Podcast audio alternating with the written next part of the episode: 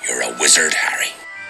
It does not do to dwell on dreams and forget to live. I can tell you how to bottle fame, brew glory, and even put a stopper in death. It takes a great deal of bravery to stand up to your enemies, but a great deal more to stand up to your friends.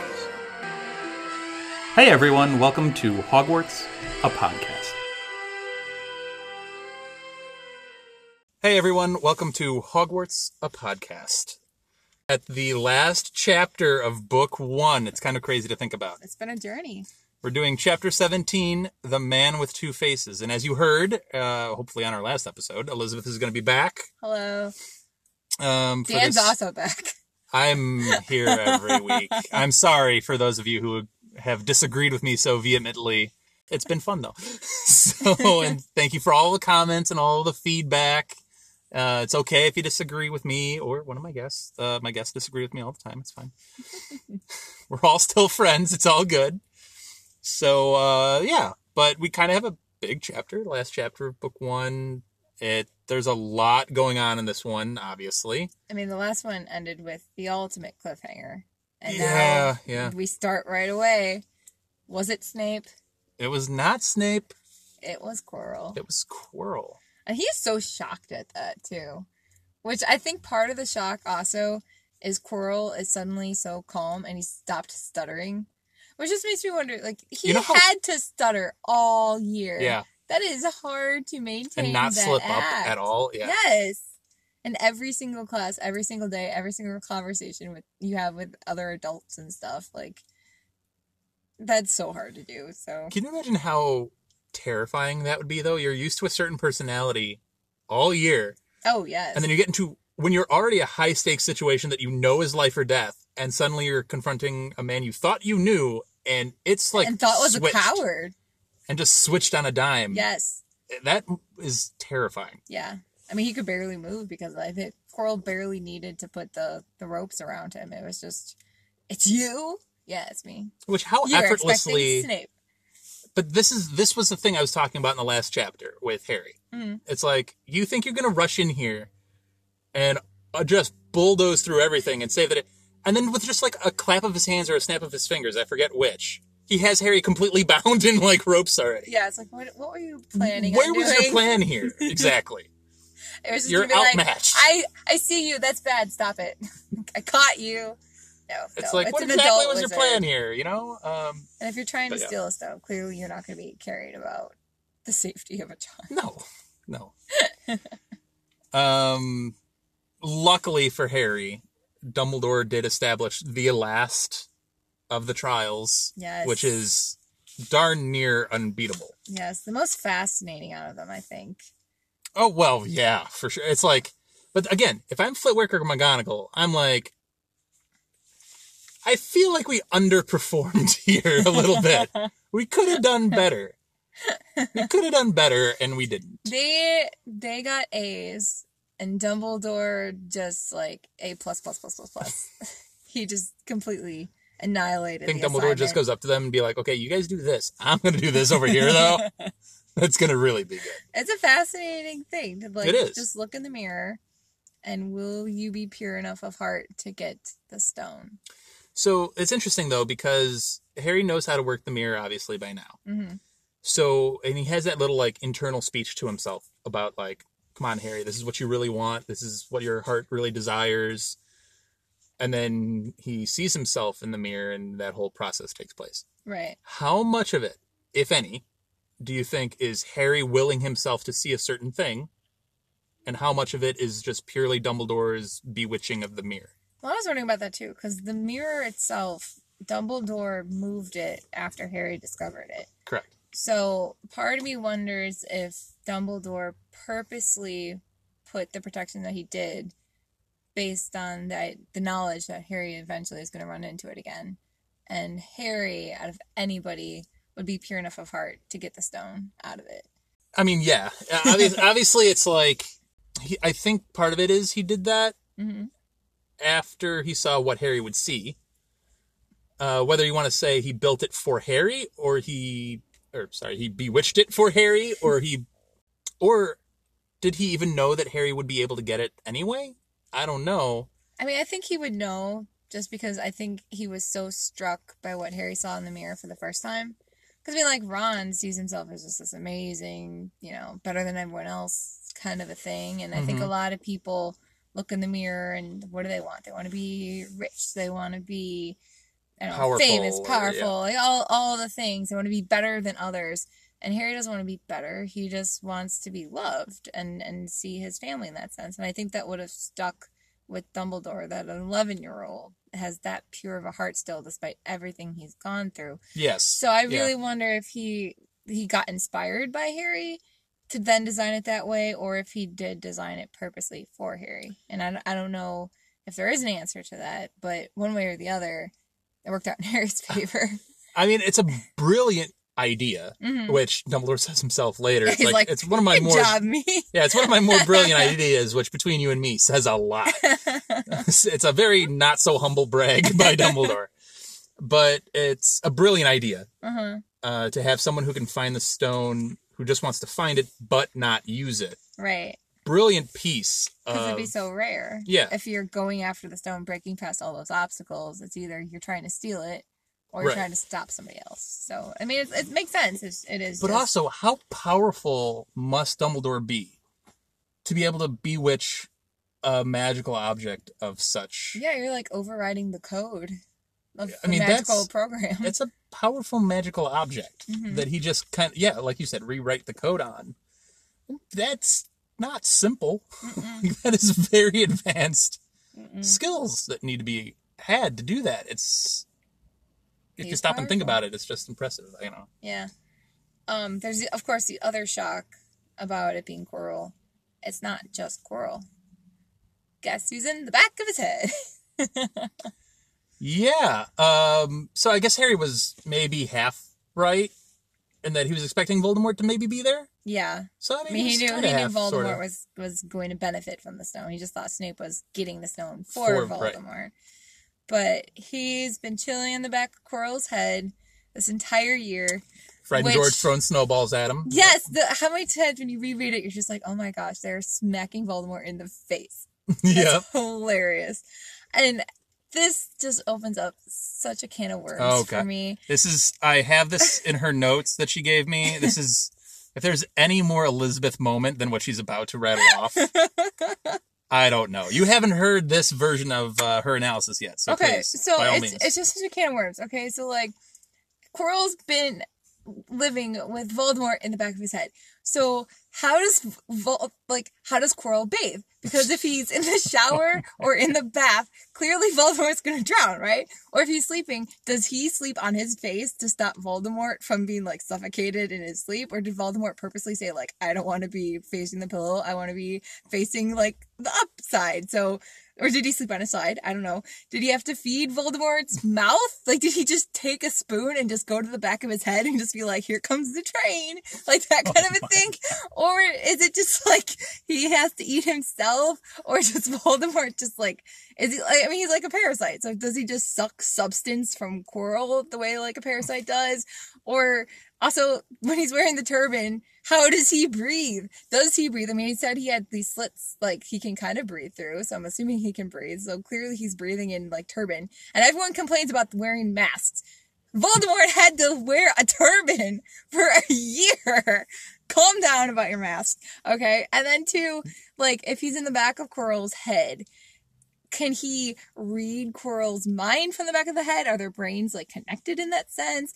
And like, could he just talk to him through his brain? Did he have to talk out loud in order for Quirrell to understand? And then if Quirrell is attached to Voldemort's brain, can he see all of Quirrell of, of Voldemort's memories? Or is Voldemort purposely like sheltering his memories, blocking them from Quirrell all year? In which case, that takes a lot of energy. And I don't know how he had all that energy to do that when he's barely like a, a wisp of existence. There's a lot to think about. you all just got a window into the brain of Elizabeth. and I'm going to try my best to decipher all of that.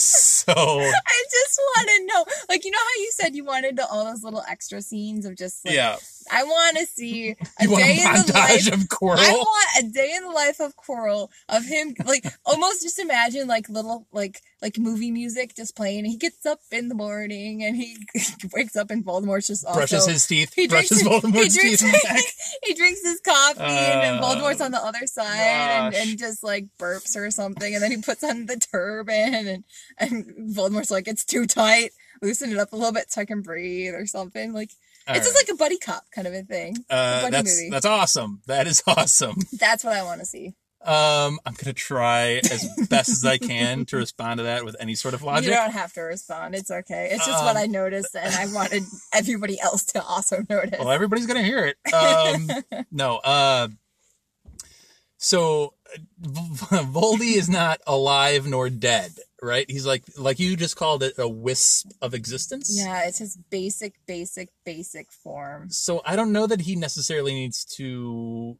eat, drink, or breathe. Even he's like I know he gets the substance substance from like the Quirrell drinks blood. it right for him though. right So it's like he's also like you said a parasite. So he like is living via but even Quirrell. parasites have to have like you know basic Yeah. functioning i guess yeah. i mean if it was just eyes in the back of his head then i could be like okay it's just eyes but the fact that they talked about like the slits of his nose and like he can somehow talk right his voice doesn't come through Quirrell's mouth it comes through the back of his head yeah. it's just a fascinating thing. And I always think about the video game. I mean, granted, it was like, I don't know, early 2000s, so the graphics were not great.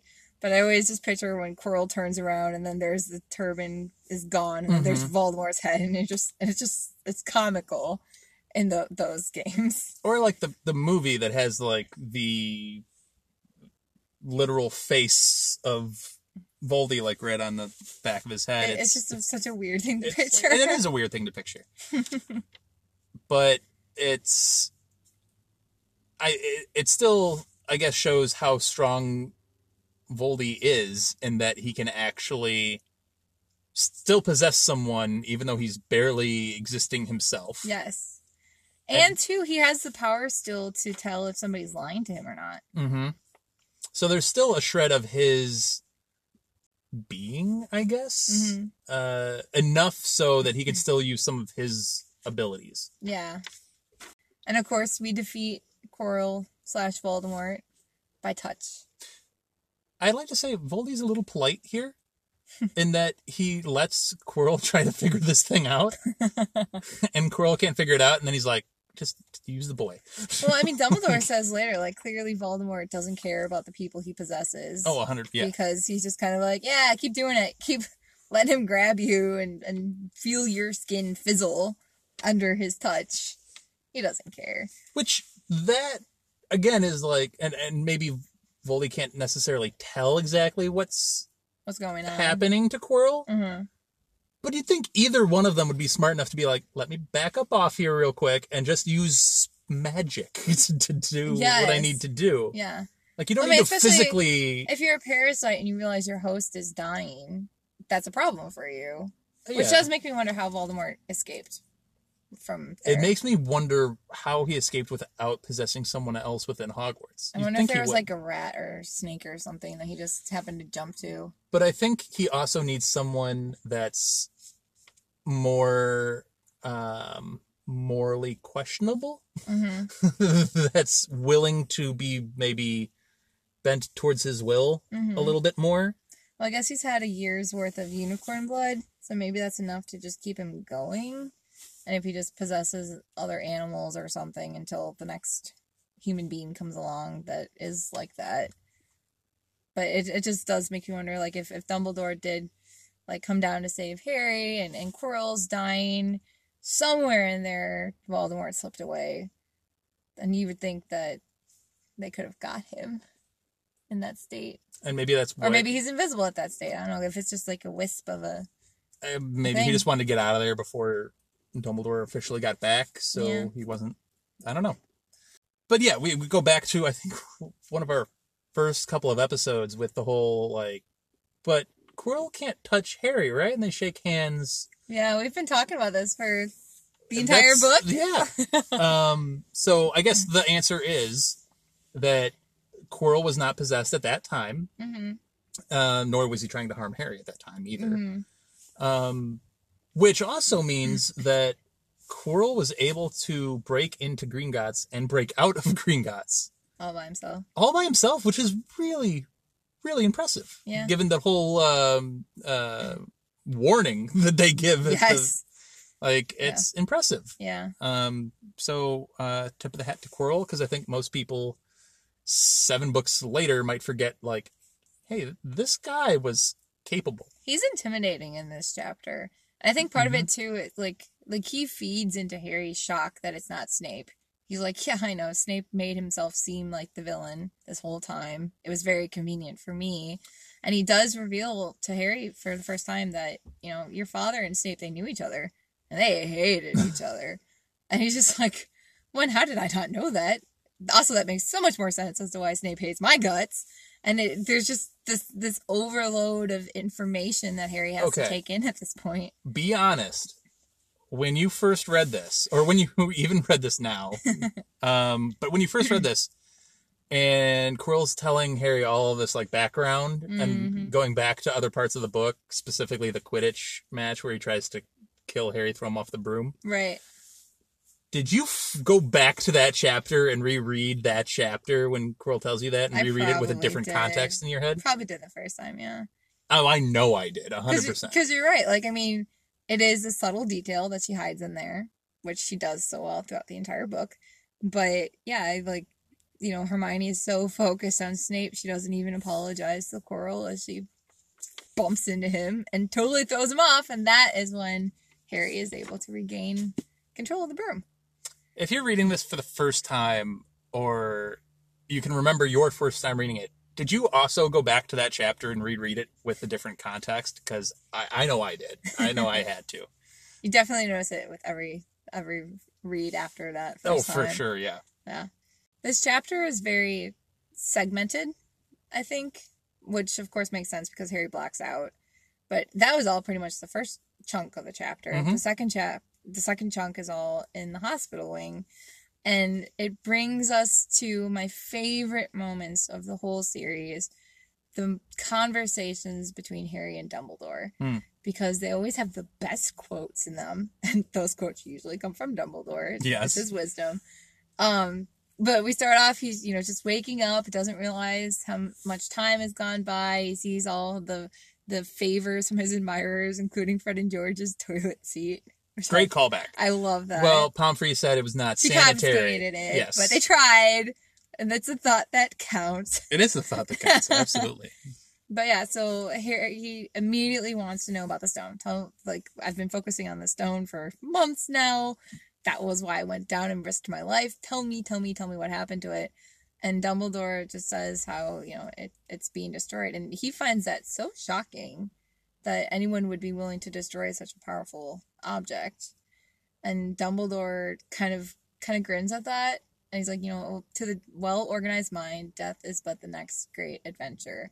And yes, my friend Nicholas Flamel, he is going to die, but it's a happy thing. It's a good thing. And I love that quote so much. Like, I'm a pretty morbid person, and this is, I said, this is like my flavor of morbid because it's just, it's looking at death as a beautiful thing and something to be celebrated and an adventure that everybody will go through at one point or another. And for Nicholas Flamel and his wife, it's that time for that adventure and I love that that sentiment. And for Harry being so young, he, he doesn't necessarily understand that. Like, how could anyone choose death over life? And Harry's the more introspective with those Oh, line yeah. of thoughts. Yeah, yeah. Um, Dumbledore had another great quote that I He's love. had several in this chapter. I love it. He says, "The truth it is a beautiful and terrible thing, and should therefore be treated with great caution." And there's so much to that quote there. I mean, we've talked before, and you've talked with I think every single guest how Dumbledore is so reserved with information, and Mhm. he reveals it when he deems it Specifically necessary. here, Oh yeah. because Harry starts to question him. He's like, "I have some questions." And the very first question Out of all the questions, why did Voldemort try to kill me as a child? Which he's more, more than worthy to hear this answer. Like, Yes. he deserves that answer. That does bring me to a question. Like, do you think he should have told him this right now? Because Dumbledore says, I have an answer, but I'm not going to give it to you today. You will know eventually, but just not today. It's not time yet. I understand Dumbledore wanting to withhold that information, obviously. Mm-hmm. Um, but Harry has a right to that knowledge, though. Mhm. Like, he has a right to know. Whether it's at 11 or 17 or whenever. Anywhere in between. yeah, it's he has a right to that information.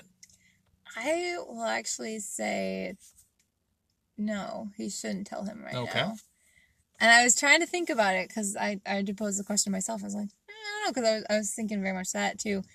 And I think that Dumbledore at least recognizes now that Harry has just gone through such a huge thing. And this was like first step of a much, much longer journey. And after step one, maybe isn't the time to reveal here's what the end game is. Can I pose an additional question to you? Okay. That I think Dumbledore might not be willing to answer this question because, well, he knows maybe the answer to it. He doesn't know enough about that answer. You know what that reminds me of? Hmm. Gandalf in Lord of the Rings, where he goes off to like do all his years of research about the ring and is is this exactly the ring that I think it is? Because I highly suspect that it's the ring, but is it the ring? And if so, what does that mean? And I think Dumbledore is is like Gandalf in this. Is like I got to do some research. I don't want to say anything and then be wrong because that would be a big yeah, he's got, mistake to make. he's got to be He's gotta be hundred percent 100% right, Right. and he's pretty sure. And his educated guesses are usually pretty good, Right. but he's not hundred percent sure on a lot of what surrounds that answer that Harry wants. Right. So I think that's kind of why I'd vote for now. No, he shouldn't try to reveal that information. But he does reveal a little bit. He says how, you know, Voldemort, he, um, by trying to kill you, he accidentally created this protection of love, which he said Voldemort does not understand the power of love. Um, and because of that, he will always underestimate it. And he said how you know Lily she she died to save you and that's that's a powerful magic. Um but of course like you know it doesn't leave the scar. Like that's not necessarily why you have that on your forehead but it is a powerful magic that Voldemort will never ever be able to fully comprehend It's Dumbledore says a lot of great things. um, and he lays out a lot for this is coming at the end of book one. yeah it's enough to satisfy the reader satisfy Harry but also be like well what else does he know Well, not just that, but it's like in, in the grand scheme of things, we have seven books in the series. Mhm. We're finishing one, so this is essentially the jumping off point. And Dumbledore is laying out like such a thesis almost Yeah. for for like how this is all gonna go yeah and he's just doing it in this philosophical way that's way above harry's head Which I think the first But- time you read this, maybe that as his first question to ask is a little like, that's your first question, not like how did you save me? Or or you know like I, I don't know some, what was that? What was, that? what, what that? just happened to me? Like but I think like Dumbledore is is struck a little by the fact that that is Yeah. the first question, and I think readers like when when I mean you probably remember when we were waiting for the books to come out still, and I would comb through the previous books trying to find hints about what Oh, was sure. to come, and this was one of those places of of hints to come, and of course we're not going to get into that because it's not the non spoilers, but it's definitely revealing that J.K. Rowling has a much, much more detailed plan laid out in store for us. So you should stick around for the upcoming books. for sure. um, yeah, I we can get into some of the other Dumbledore quotes and the spoilers. We got to leave something for the spoilers. Mhm. Um, but Hagrid's gift, It's so sweet and so it's thoughtful. the perfect gift. It is. And it amazes me that no one has thought to give him any pictures of his parents prior to this. You know, like, I mean, I would think that when Harry rejoins the wizarding world, he almost needs like a little welcome basket of, of like, here's all the things, like, here, here's the welcome wagon, here's the people your parents knew, here's the memories they had of them, and, and just so you don't feel so alone.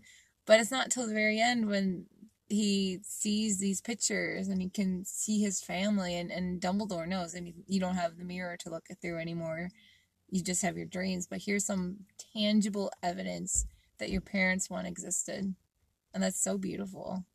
It's I, I can't think of a better gift that Harry could have Yeah. received. Yeah. Um, it's such a great moment in the book. Yeah. Um, Another great moment is the feast at the end, which has become a meme in itself. oh, it's and yeah, it's it's a very Disney ending to the whole thing. that's so true. it's such a Disney ending. Um, it almost bugs me a little bit because Really? it's such a Disney esque ending. I mean, yeah, I um, could see that. But Definitely, if you were a Slytherin, you're like, what the heck? Not cool. We won this. And then here Dumbledore comes in with the, the 60 and the 50 and the 50 and the 10 points. first of all, okay, here's the thing about the points. His math was on Well, point. of course, I'm sitting there thinking of Dumbledore just writing on his napkin like just math. How many points do Yeah, right. need to be one over?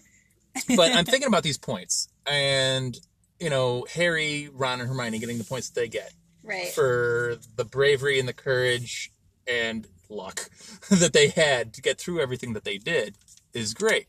Except Neville, who is widely acknowledged to do possibly the toughest thing of stand up to one's friends, and he gets 10 points for that. And he gets like, if that's the toughest thing, shouldn't he get a little bit more of a bump? I But- think it's interesting. Um, okay, so Ron's it's for the best played game of chess Hogwarts has seen in many years. I word Hogwarts or Gryffindor has fifty points. Mhm. One that makes me wonder how many games of Wizarding Chess are we watching to know that this is the best one. Right. Hermione's, I know the movie changes it, but Hermione's is for the use of cool logic in the face of fire. I award Gryffindor House 50 points, which I think is is pretty awesome because I mean, yeah, she got past Snape's thing. You know, I know the movie tries to change it to the devil snare, right? The fact that she lit the fire there, How annoyed do you think Snape is? that she got past it. Oh my gosh! This know it all, really? Oh, yeah. Never gonna hear That the is- end of it. That is such a good point. Yeah. And Harry for pure nerve, outstanding courage. But you're right. And then it's a different kind of courage. It takes a great deal of bravery to stand up to our enemies, but just as much to stand up to our friends. I therefore award 10 points to Neville Longbottom. And I said Neville has, like, never won a point before, Yeah. which is so sad. Yeah, that's rough. That's rough. It is, yeah, that's.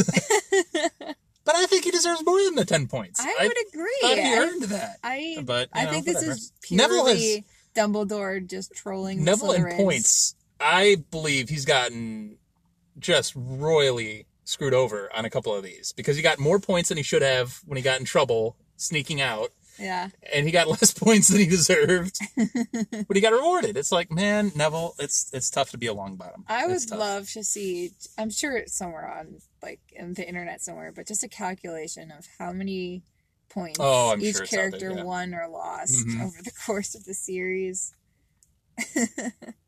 but yeah, poor Slytherin. They they lost. Gryffindor won, and that is such a good feeling. And he said it's almost better than winning Quidditch or the Christmas or knocking out the mountain trolls. You'll never forget tonight. I liked how Dumbledore just again just snapped the fingers, clap of the hands, and everything just changes over. Yeah. such cool magic. It's, And you could just totally like hear in his brain, just like, I got you guys. I like the handshake that Snape and McGonagall share, or the, Mhm. the little like He's got his little forced smile, and she's just probably like, "Oh, told you we'd win." Which for McGonagall, that must be so satisfying, especially since she's the one who took 150 points from her own house. Yeah, what's Snape gonna do? Like, oh, this is you getting points to your yeah, like, like, no, no. see, I didn't show favoritism the way you showed favoritism. So, sucks to suck. All right, uh, we're gonna stop the non-spoiler here, and we'll actually head into the spoilers after a short break. In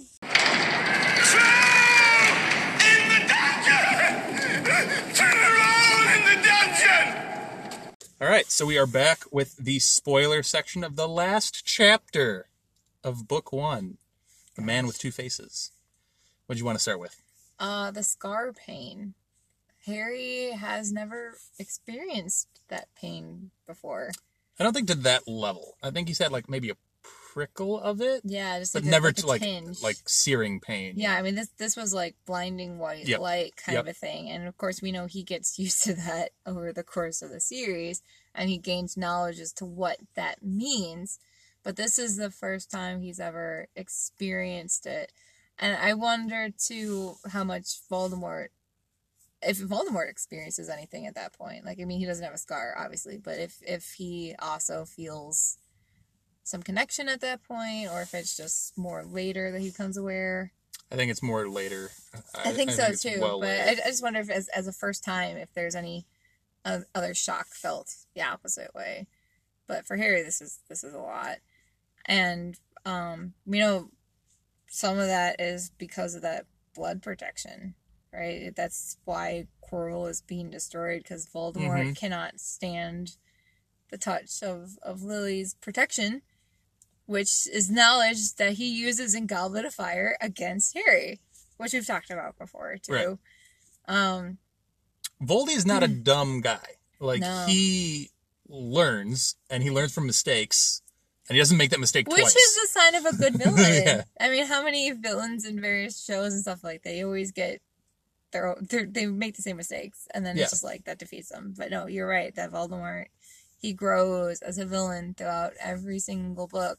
I mean, he does start like as a wisp, and then he might be a step behind Dumbledore, but he's not far. Mhm. And he eventually like catches up to the line of thinking of like, oh, this is where we're going with this. Okay. Yeah, yeah.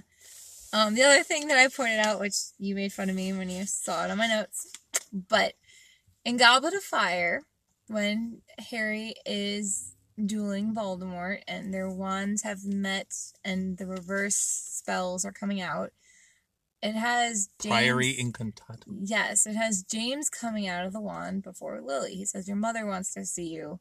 Like, hold on, just a little bit longer." You're talking about the book version, the book Goblet of Fire. Yes. Okay. Is the movie different than that? I think they come out together. Maybe Ugh. I'd have to rewatch the movie. It's been a minute.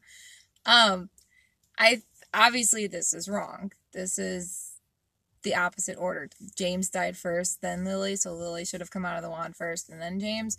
But this is obviously just J.K. Rowling's plot device of trying to add to the moment because your mother wants to see you as, is strong for for Harry.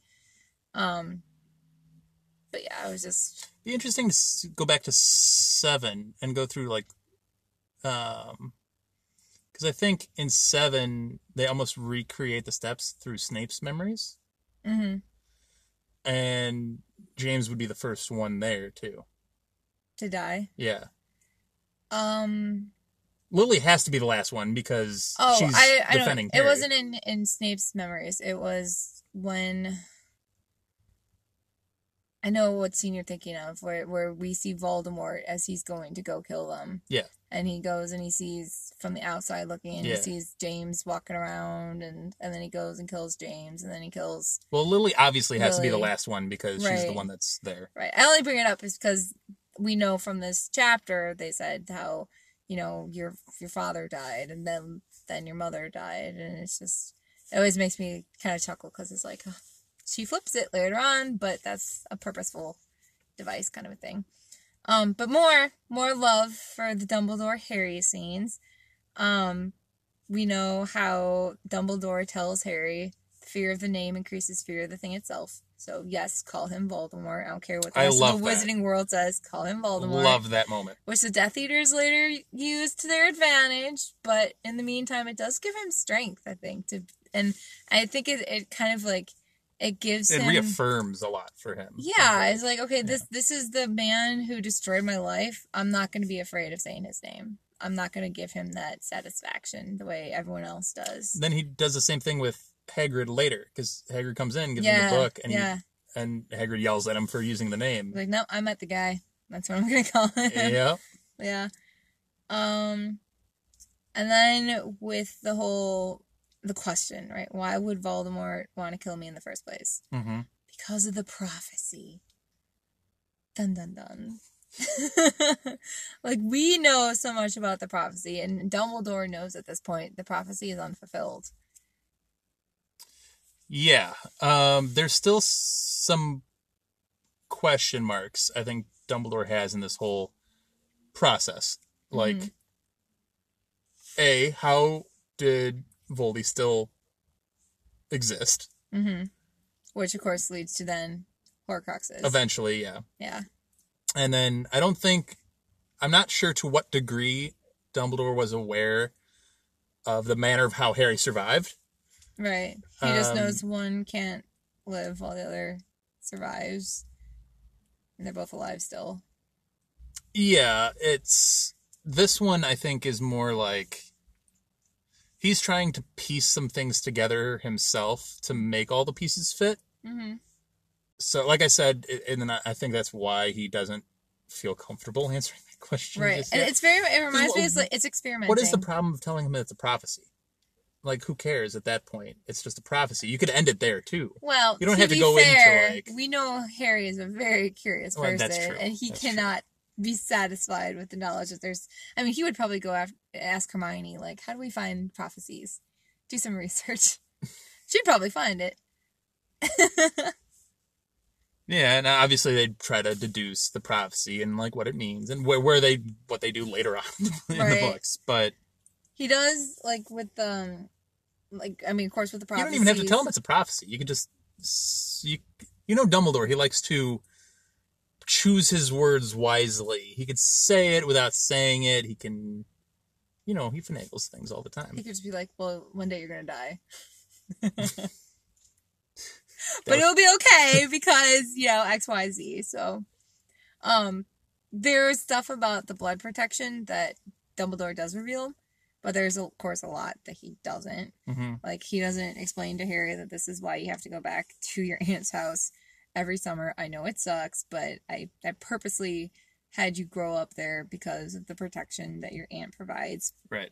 um and it it does like the knowledge that this protection that Lily gave by sacrificing her love we know later on that that is why Harry is able to protect everybody in the battle of Hogwarts because he purposely walked to his death at the hands of his enemy and gave that protection and granted I don't think at this point Dumbledore's thinking that far ahead I think it's just kind of like okay this is this, that was like a trial run. And later on, when he is making his grand plots and schemes, um, and just thinking about, okay, how will this be the most successful after I'm gone? I think he can use this as as an example of, of you know he has to lay down his life and Know there's a point in, in um Order of the Phoenix when he's so adamantly telling Harry how like you would want to get revenge not necessarily revenge but like you would want to right the wrong. And he like stresses it so much because i think it's of that moment. He wants to make sure that harry does make that sacrifice in the end so that everyone else can be protected. So you think he's seeding already for a battle down the road? It's like, hey, like the I- of Eris said, it's like, hey, this is how this worked. i think Just so you know. I think like you were saying like how he's been paying attention to to the signs that no one else is paying attention to other than maybe like the centaurs and in the forest and he knows Mars is getting brighter, war is coming, the prophecy is unfulfilled. Mars is some- getting brighter, though. Did you know that? It's getting brighter. It's unusual, but it's bright. Um that and I, I think he like he's paying attention to the prophecy and he's seeing where other people aren't paying attention. And I, I think he's just being very careful and observant. And this is one of those places where his observations obviously then end up working out for the best and saving a lot of lives. Which I think Harry also he notices with this one quote I wrote down um, when they were all talking about like Dumbledore could have gotten you killed. Okay, no, first of all, before you get into this, this is the conversation that we've had on this podcast so often. And she the, knew we were going to be talking about it. and the trio has the very same conversation. yeah, um, Ron was pretty much just like He's Oh, nuts. He's, he's, absolutely a crazy insane. guy, and Hermione's like, "How dare he have tried to kill you? Yeah. You could have died." So to be fair, Ron and Hermione have generally taken the me and you, or at least very much me, Very much you. uh, spot of like he's playing a really dangerous game here. hmm Like there's a lot of questionable things that Dumbledore has done. hmm And then Harry says, you know, he's a funny man, Dumbledore. I think he sort of wanted to give me a chance. I think he knows more or less everything that goes on here, you know. I reckon he had a pretty good idea we were going to try, and instead of stopping us, he just taught us enough to help. I don't think it was an accident he let me find out how the mirror worked. It's almost like he thought I had the right to face Voldemort if I could. And it's that last little sentence there that's just like Harry understands so much about Dumbledore just in that moment and that in that one quote, which maybe Ron and Hermione don't see as much because they are thinking the logical. Well- you could have died, but it is like he wanted me to try, and I think he wanted me to succeed and to realize I'm capable of it, and that's pretty cool. So here's the thing. With that quote, I agree with Harry on two points. I think he knows more or less everything that goes on here. Oh, Oh, 100%. 100% yes. You would be amazed how much like teachers end up knowing yes. about everything that's going on around them. he has his finger on the pulse of what is going on around forget just Hogwarts. He has his finger on the pulse of everything going on in Pretty much everywhere. Ministry of Magic's realm here in, in London and the greater UK And area. he's got the hog's head to give him the, He's- the gossip too. And and- McGonagall says at some point er, uh, in the last chapter, I believe, about how he's a great wizard. He has many demands on his time. yeah, He's clued in. yeah, He knows what's going down everywhere. yeah. Um, so to think that he doesn't is naive. I, I, he knows. And I, I think the fact that Harry recognizes that really shows just like, I mean, that's insightful for a student. Because I mean, I, when I was a student, I don't think I was really thinking about my teachers discussing my friendships or or what they've noticed about them. But we totally do. We notice a whole lot of stuff about the kids, and we hear a lot of things that they don't think we hear because they think we're not paying attention. But Dumbledore's hearing everything. Here's what I think he said that he's not wrong, but I think he may, maybe he misinterprets, maybe he doesn't. I don't know. But the la- the last line, like you brought up, it's almost like he thought I had a right to face Voldemort if I could. Hmm. Yeah, I think that's true. I think Dumbledore does want to give him that chance. Yeah, I don't know if he wanted that to be right away. right away. I don't think I'd that was right out of the gate. I'd agree with that. But two, uh, two on that is why I, and I've said it before on the podcast. It's like Dumbledore had an idea of what saved Harry, and he Mhm. might not have been hundred percent sure, but he had a pretty educated guess, and it's a pretty strong, pretty rare form of magic that Voldy would not be aware of, and then letting him go through this stuff does and kind of his putting him, yeah, yeah, kind of putting him in a firing range and be like, well, if this is the case, he should be okay here. yeah, He won't be harmed because of this. yeah. that's a dangerous game to play because either a you're wrong or b he could get killed by something completely different Have you seen those memes that are like after Harry discovers the prophecy that he goes to do stupid things and Hermione yells at them and he's just like, "Well, Hermione, the prophecies I can't says I can't die like this, so I can totally jump off the roof. No right big deal."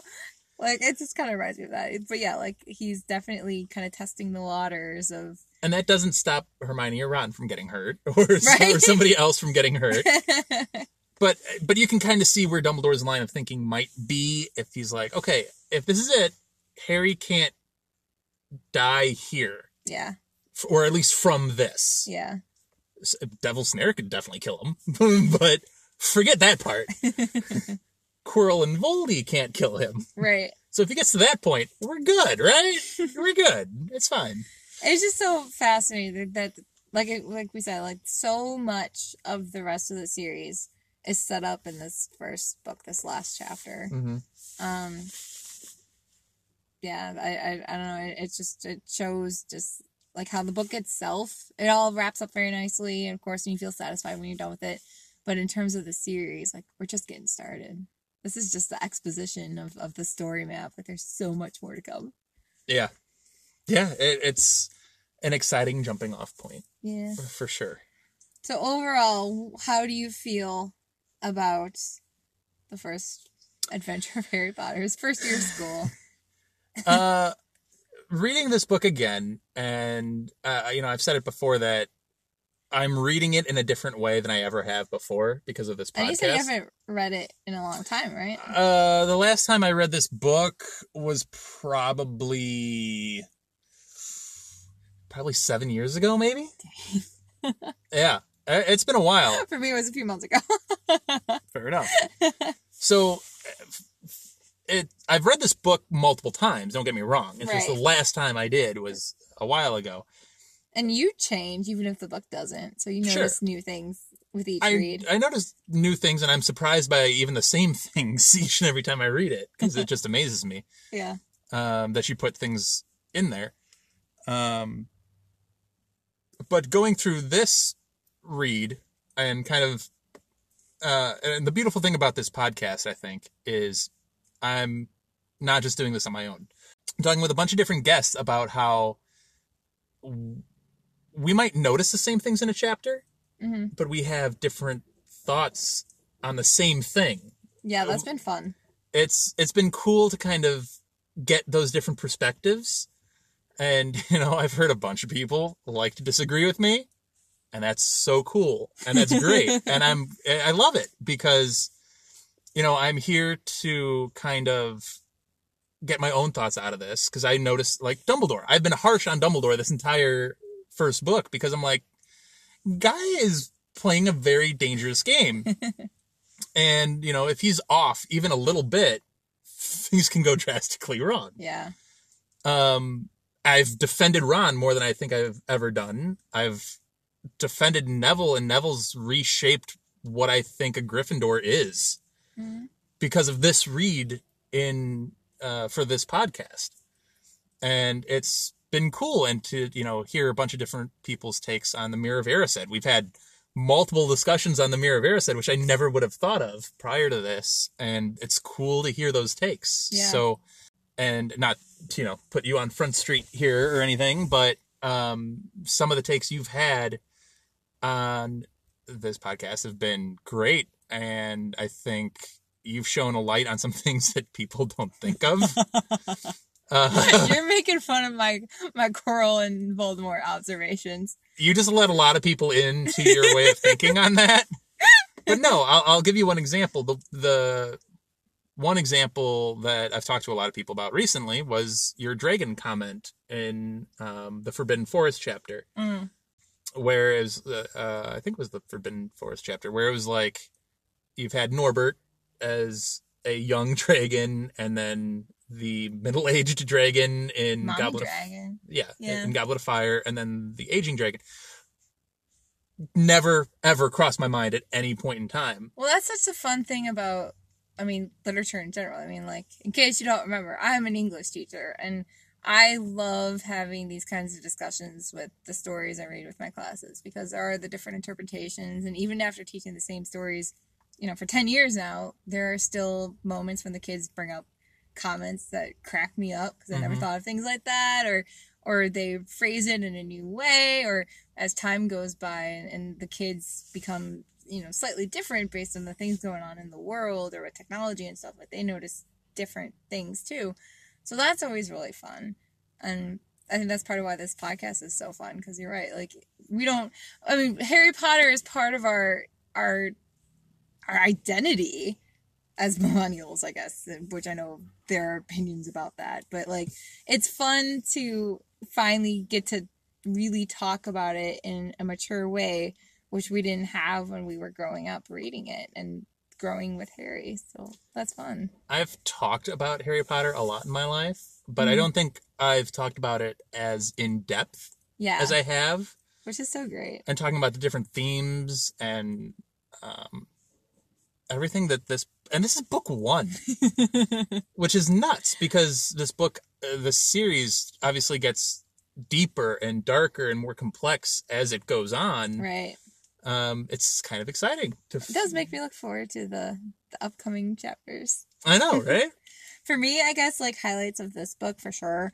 Um, the mirror Mhm. always stands out to me because I always want to think, what would I see? And as we've discussed, like obviously with Dumbledore, how what he wanted changed over the course of his life. So like, what would that be for me Mhm. now? And I also wonder like what I would have seen when I was eleven. I wonder if what I would have seen back then that now like like my 11 year old self would be proud of like who I've become, which is kind of kind of a nice thought. And then the cloak always sticks out to me because I mean, who hasn't at one point or the other wished that they were invisible, if not to like escape from people, but maybe to like observe what's going on around. And you always have like, you know, movies and stuff when people you, like you're invisible or hidden and then you hear people talking about you, that kind of thing. But for me, it, it would just be so interesting to to be able to walk around freely and just completely observe everything without anyone noticing and, and just see like what that's like you Without know? having to worry about like people reacting to your reaction. yes like, I, I just think that'd be so cool and, and and i don't know like maybe it's just like the the artist or the poet in me or something I, I just think it'd be fascinating to look at the people around me as characters and observe them in their element without me there. I don't know.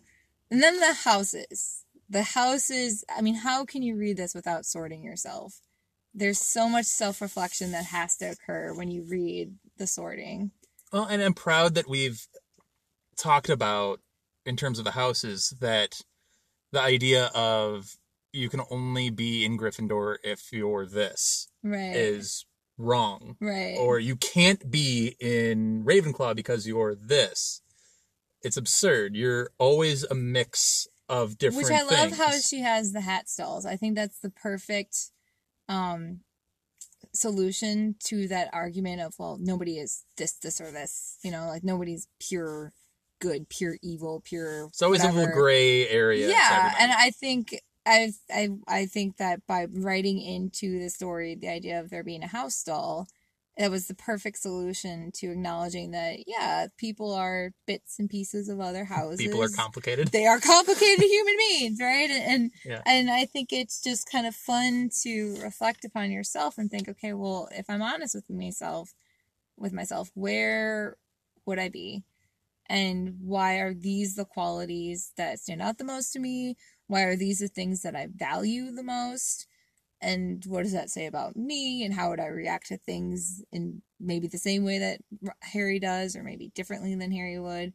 And i just i just think it's it's a cool identity kind of a thing which i know as millennials again we grew up with the books so we were shaped by that so everybody knows their house and i will admit sometimes when i look at my students i'll sort them because i'm like i can tell you would be in in this house or, or this house. But i don't know I, I just think it's it's a fun little it's a fun little identity thing to think about. This book gives you you know it, it gets i think we talked about this too earlier in the episodes of like this book gets a a uh, not a bad rap but it gets a stigma of being a young adult kid Right. book right but i think we've proven that there are some bigger themes some more adult themes buried in maybe some more childlike there's storytelling a lot of depth to it yeah yeah I think I will say, like, for me rereading, because obviously I reread it a lot. I try every year. Um, I do tend to rush through this one more than the others. And I guess that's one, because it's so short. And two, I mean, it takes over 100 pages just to get to Hogwarts. And I'm like, I know what a wizard is. I know what this means. Like, let's just go. Come on, come on, come on. But you're right. Like, it, it as your first time, like, maybe if you've only watched the movies it feels slow but everything goes so quickly there's not a lot of filler chapters right like you've said before that the months get skipped over and suddenly we're, we're in halloween now it's christmas and Right. this is this this and it, it's just i don't know like it, it is simple and straightforward there are some chapters that I go back to, like the Diagon Alley chapter. I go back to because it's such a introduction to magic. it's so vivid too with the description Uh, the journey to platform nine and three quarters I go back to because that's where the trio really like meets Yeah. and Harry and Ron's friendship really forms. Like there are th- some things to go back to and be like, wow, this moment is so incredibly important. Yeah. And it's cool. It's not just like important, but it's also like a really good, interesting read versus like maybe some of the like earlier chapters where yeah, it takes forever for him to like just get a letter Yeah. or like Yeah. it, that those are a little bit more of a shout out to Anna for doing those chapters. Those um, Those early yeah, the- Dursley yeah, chapters. yeah. The Dursley chapters are always interesting, but um, I do Yeah. like um how this the book ends with the sense of I'm gonna mess with Dudley so much this summer. He finally gets the chance. it's to, a very interesting bookend of like It's it's an optimistic thing considering he's now going to the despair of the Muggle world and the knowledge that like everything that I just experienced was almost like a dream and it was such a good dream even if there were nightmarish elements and I can't wait to mess with my cousin. It's gonna be so much fun. yeah, It's a good place to end it. and that's where we'll end ours. Guys, this is the end of book one, uh, but we have a lot of exciting stuff coming up, com- coming forward. Uh, we just did some new intro, which is very exciting It for sounds us. super cool. I got a preview. yeah, it's, it's really cool. We're very excited for it for book two, um, which will start in a week or two. We might have an in between episode that uh, we're still trying to figure out, but um, might be some trivia. It might be getting some different thoughts uh, from a couple of different people. So uh, we'll see. But um, stay on board for that. We also are debuting the Instagram for the podcast uh, very shortly. So be on the lookout for that. Um, What's the handle for that? uh, it's going to be at Hogwarts a Pod. So we're going to keep it uh, consistent with our Twitter know. and our Instagram. So Good to know. check us out at Hogwarts a Pod. Please follow us for any updates and things like that. Uh, for me, you can find me personally at Daniel underscore Allen 44 on Twitter. And if you did read along with us, tell us your thoughts of the book Please do. Let us know. Let us how much you disagree with me. I am all for it. All for it. Uh, the the ladies on our podcast have generally had very similar thoughts, which have been against mine, and that's okay. That's okay. Uh, you'll hear from all of them again. They'll all be on again. So, anyway, thank you again for listening. Uh, join us for book two when we kind of have a little upgraded version of the podcast. It'll be very exciting. Chamber of Secrets. Chamber of Secrets. Can't wait. Thank you again for listening. Thank you for listening to Hogwarts, a podcast. If you like what you've heard, please click the subscribe button on your preferred podcasting app and follow us on Twitter and Instagram at Hogwarts Pod.